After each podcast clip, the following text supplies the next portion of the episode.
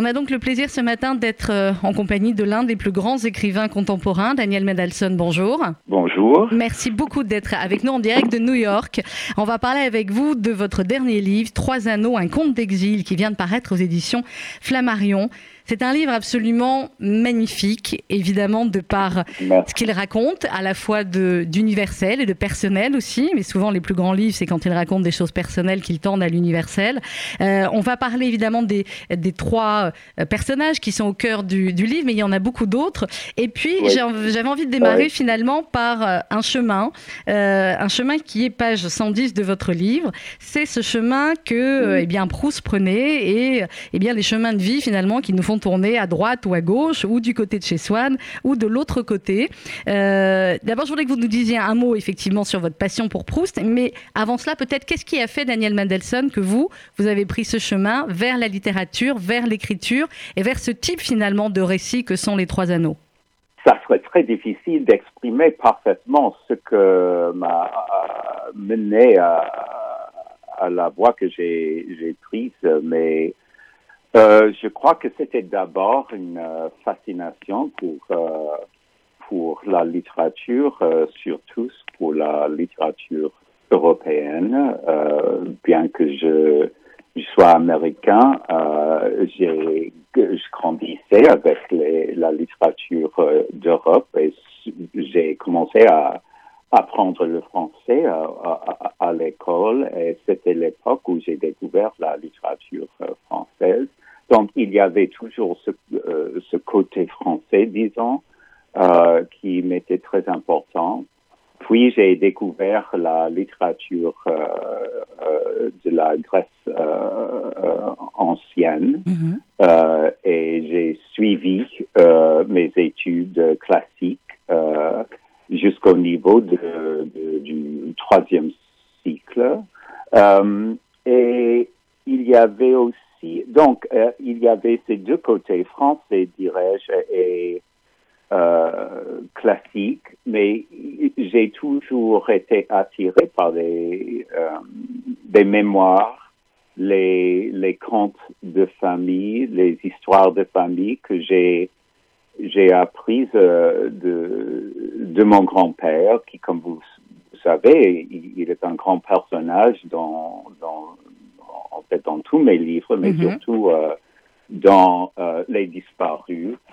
Alors, il y avait ce côté, disons, mémoiristique, euh, une manière de raconter les histoires que j'ai appris de lui et qui, après, s'insère depuis longtemps dans, mon, dans ma propre écriture, qui est, comme vous savez, bien sûr, c'est un entrelacement de, de, de, de plusieurs fils. Mm-hmm. euh, le côté, euh, disons, euh, autofictionnel, peut-être, mémoiristique, euh, le côté littéraire, qui est beaucoup, beaucoup influencé par Proust, évidemment, le,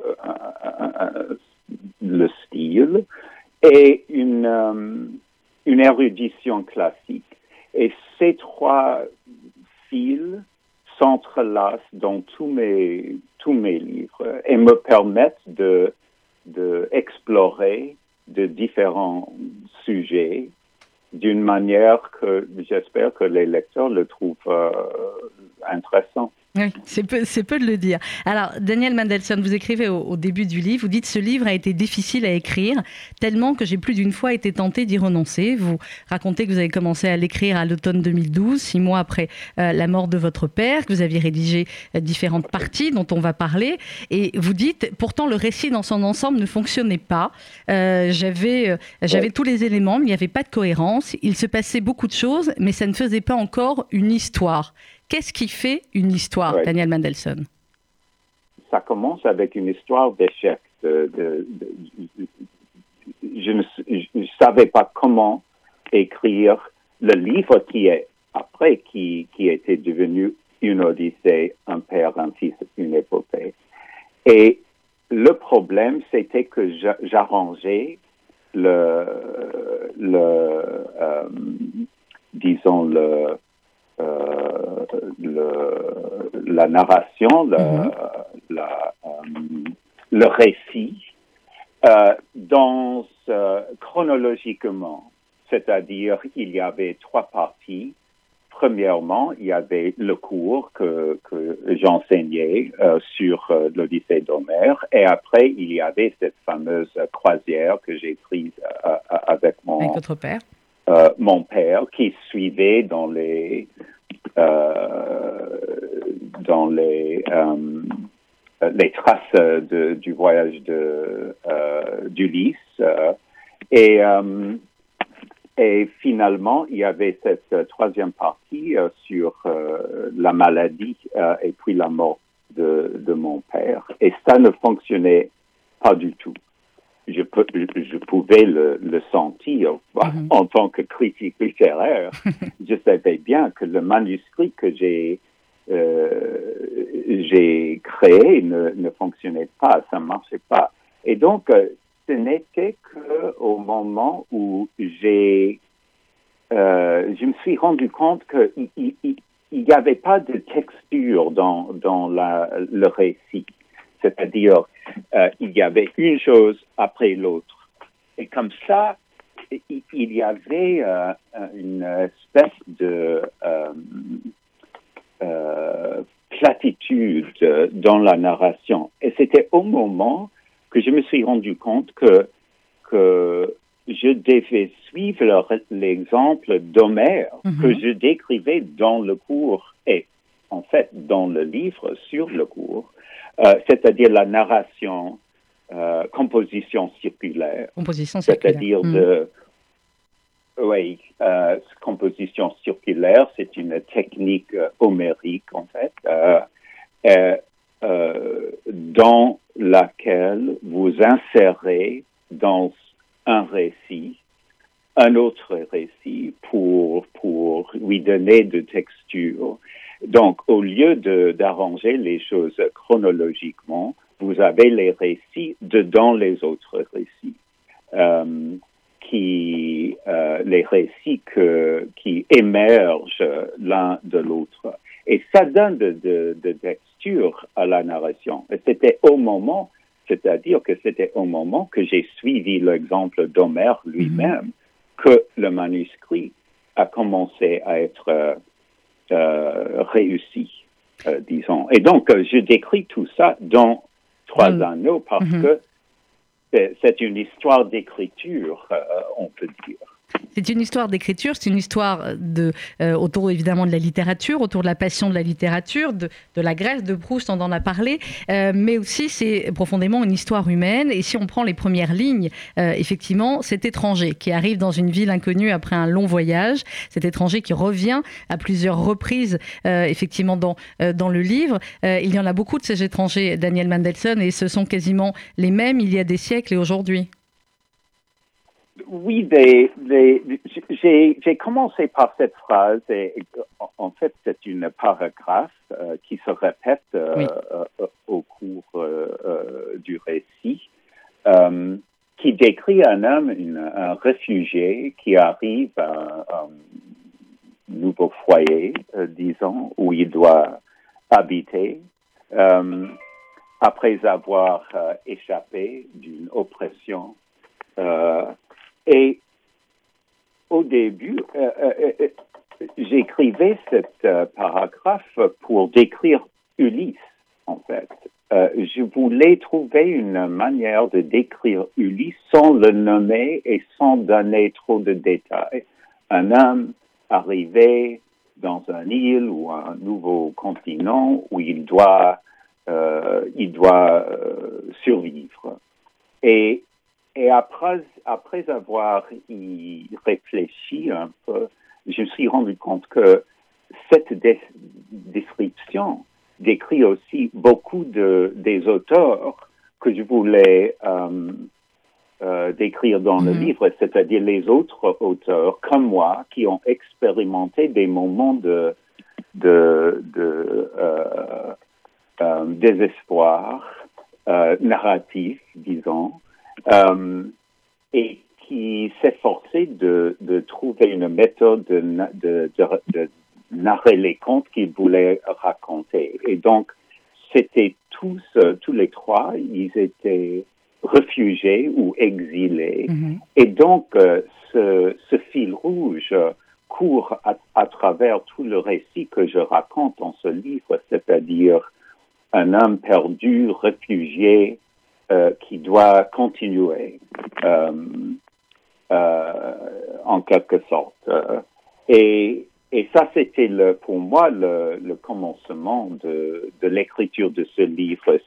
C'est-à-dire tout ça descendait de la figure d'Ulysse, un homme seul, exilé ou perdu quelque part dans la mer, qui doit euh, se retrouver en quelque sorte et, et survivre. Et c'est aussi, comme vous savez, après avoir lu le livre, une description de Erich Auerbach, mm-hmm. le grand érudit allemand juif, euh, qui s'est réfugié, s'était réfugié à Istanbul pendant la deuxième guerre.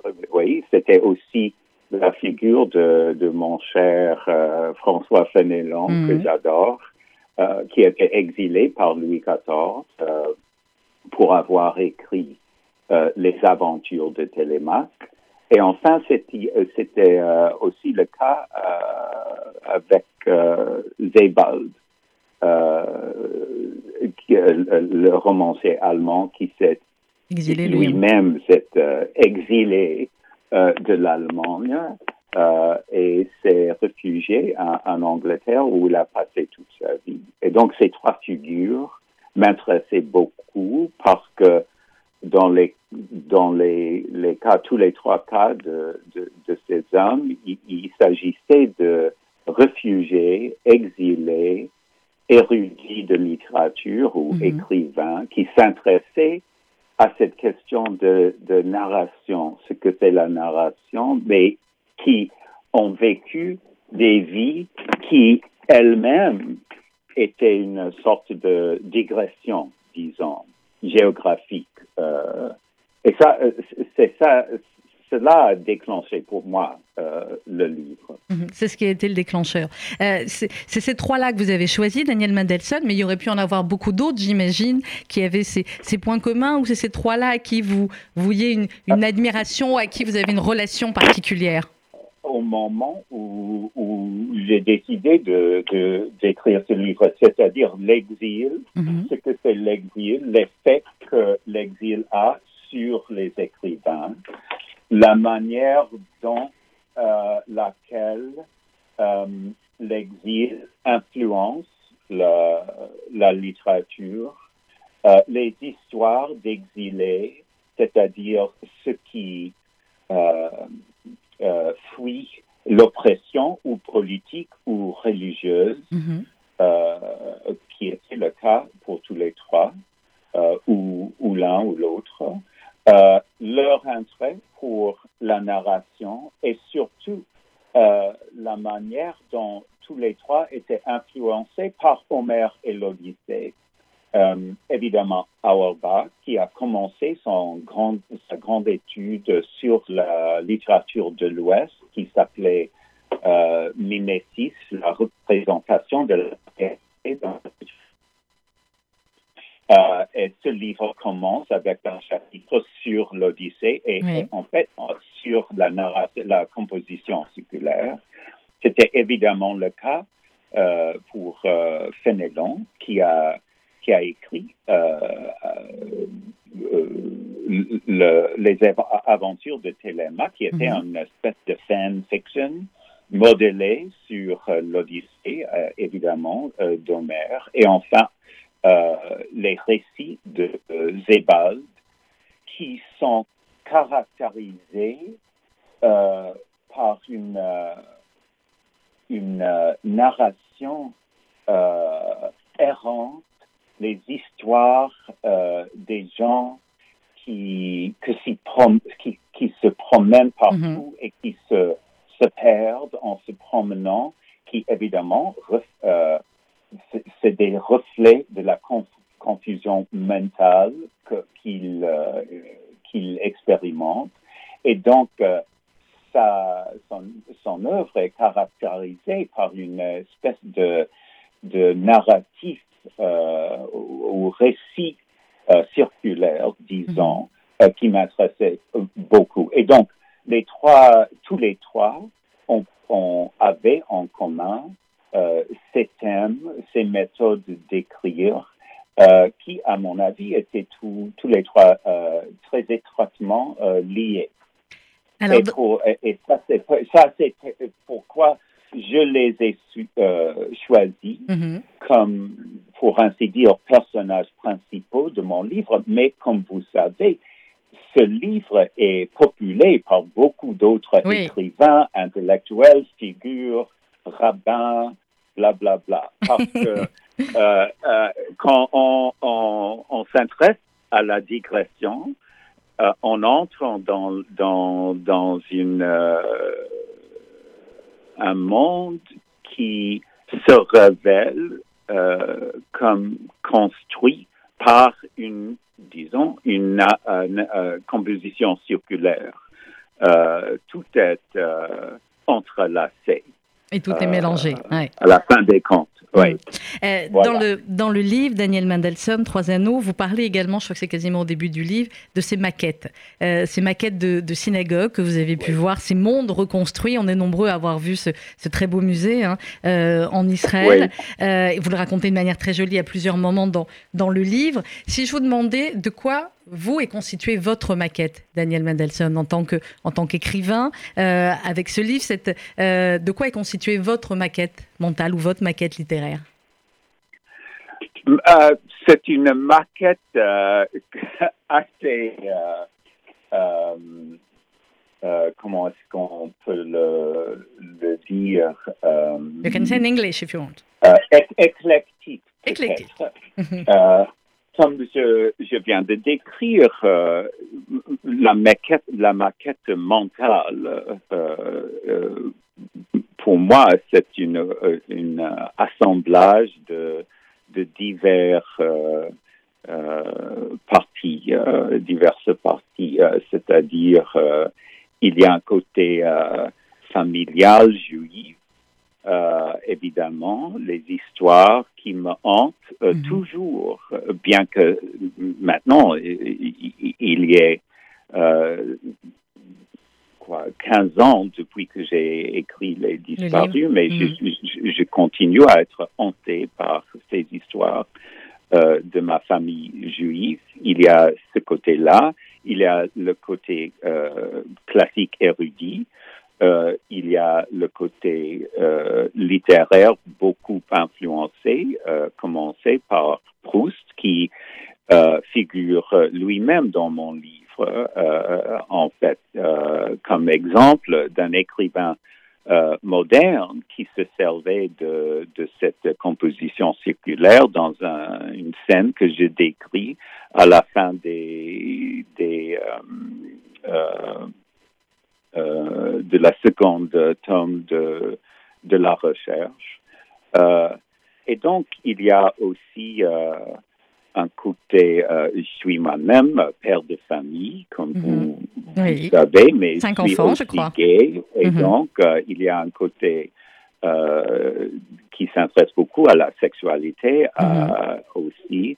Et donc, nous tous, nous formons ces maquettes de notre vie euh, que, que nous, nous tous euh, habitons, dirais-je. Mm.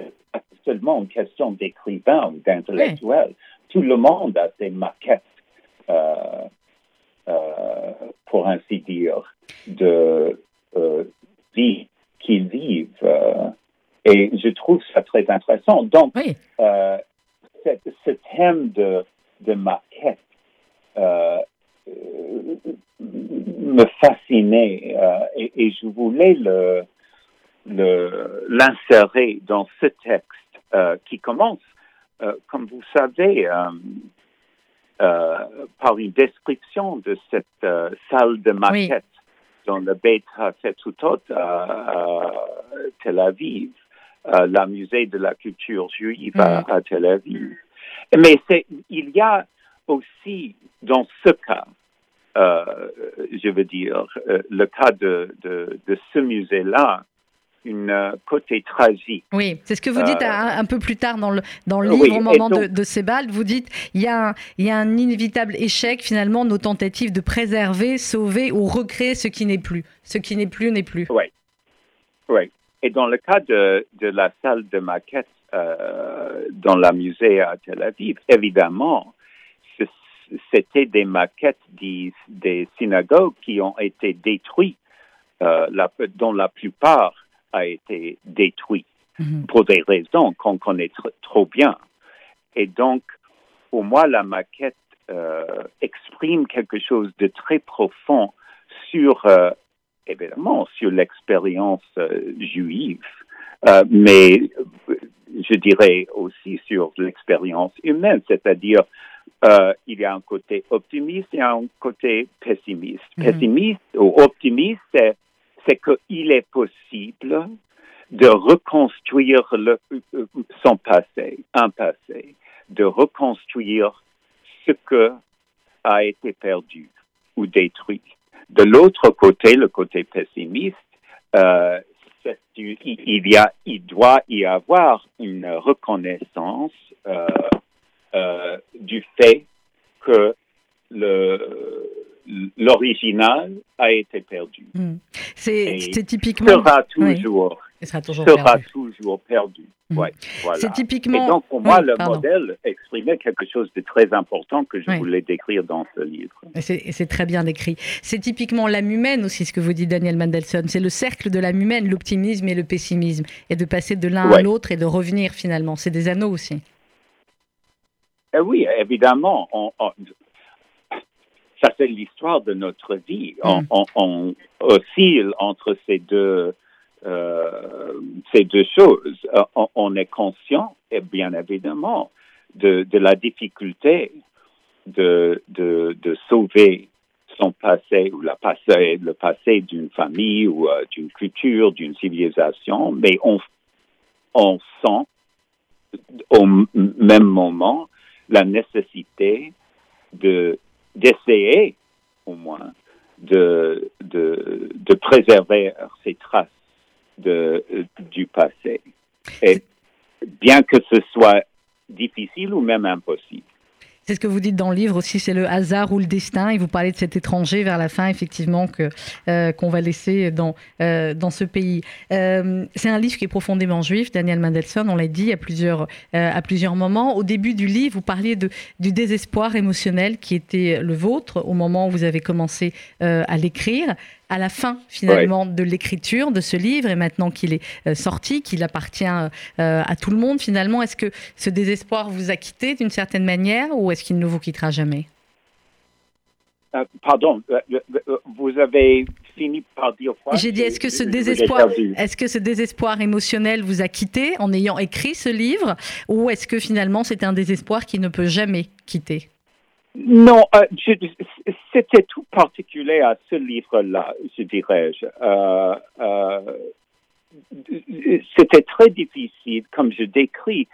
C'était l'effet que a eu sur moi l'expérience d'avoir recherché et écrit Les Disparus, qui était évidemment quelque chose de spécial dans ma vie d'écrivain. Ce n'était ce n'était seulement un livre que j'écrivais.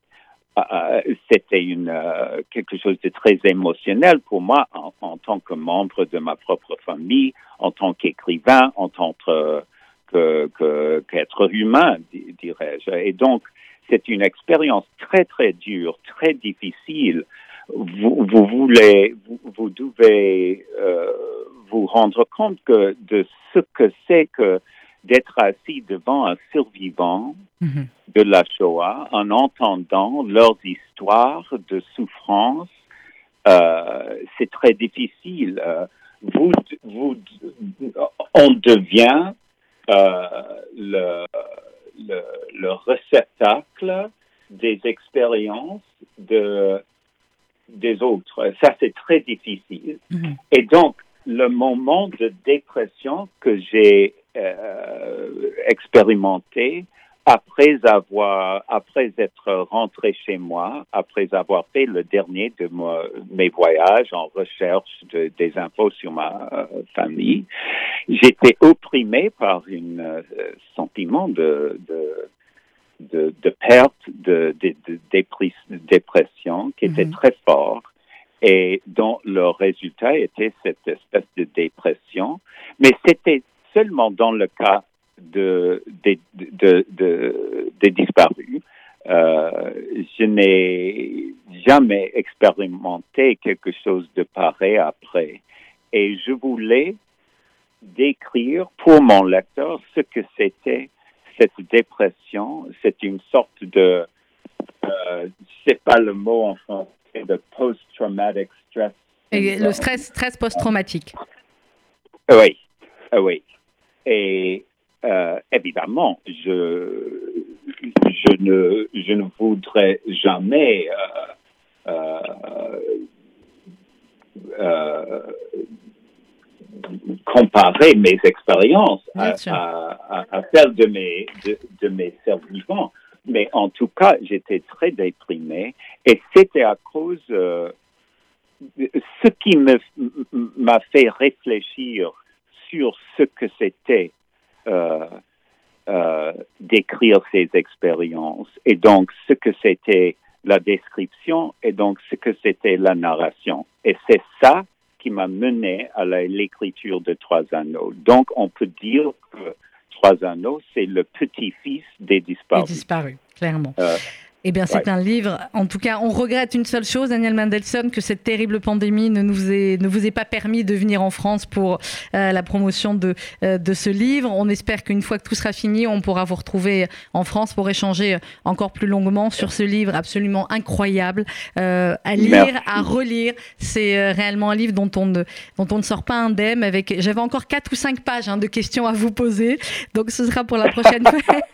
ce sera pour la prochaine fois. J'espère quand vous reviendrez euh, Il faut les garder jusqu'à jusqu'à ce qu'on puisse euh, se voir en, personne. Avec grand euh, plaisir. Avec un verre, prendre un verre ensemble. Oh que oui. et vous, vous allez apporter les cinq pages de questions.